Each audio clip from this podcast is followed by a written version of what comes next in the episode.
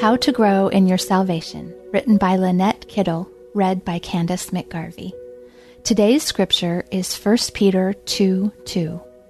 Like newborn babies crave spiritual milk, like newborn babies, crave spiritual milk so that by it you may grow up in your salvation. Many think once we accept Jesus as our Savior, we'll just know what is true.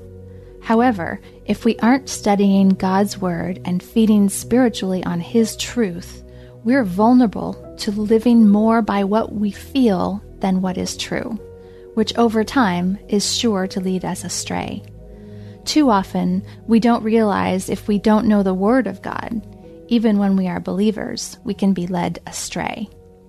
Knowing what Scripture says helps us to discern if what we are hearing and reading is based on God's truth or on the enemy's lies.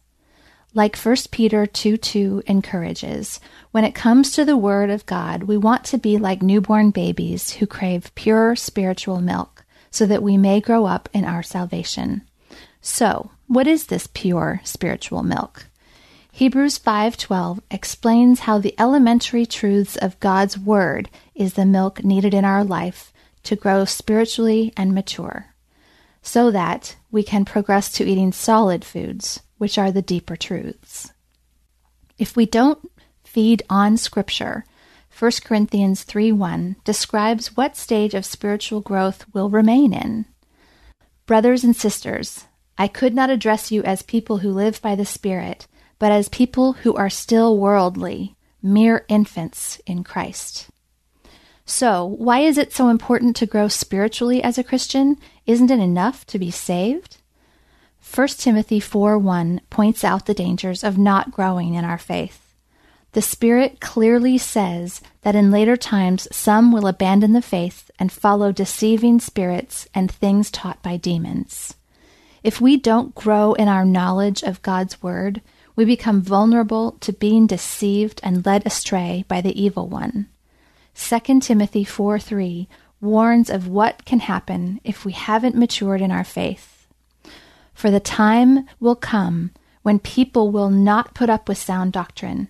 Instead, to suit their own desire, they will gather around them a great number of teachers to say what their itching ears want to hear. So, what can we do to make sure we are progressing in our spiritual growth? 2 Timothy 2:15 urges us to do your best to present yourself to God as one approved, a worker who does not need to be ashamed and who correctly handles the word of truth.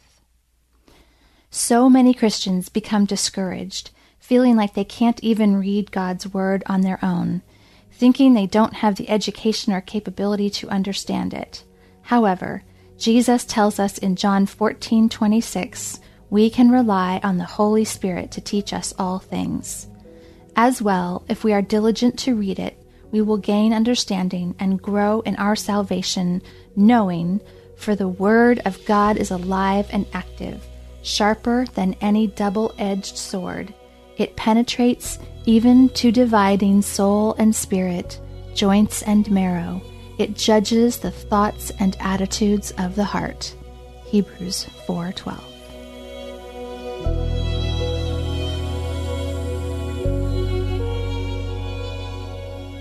Hey everyone. Thanks for listening to Your Daily Bible Verse, a production of the Salem Web Network.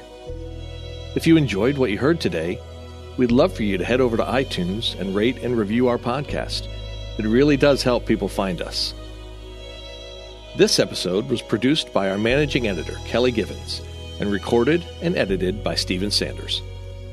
Be sure to come back tomorrow as we examine more of God's Word.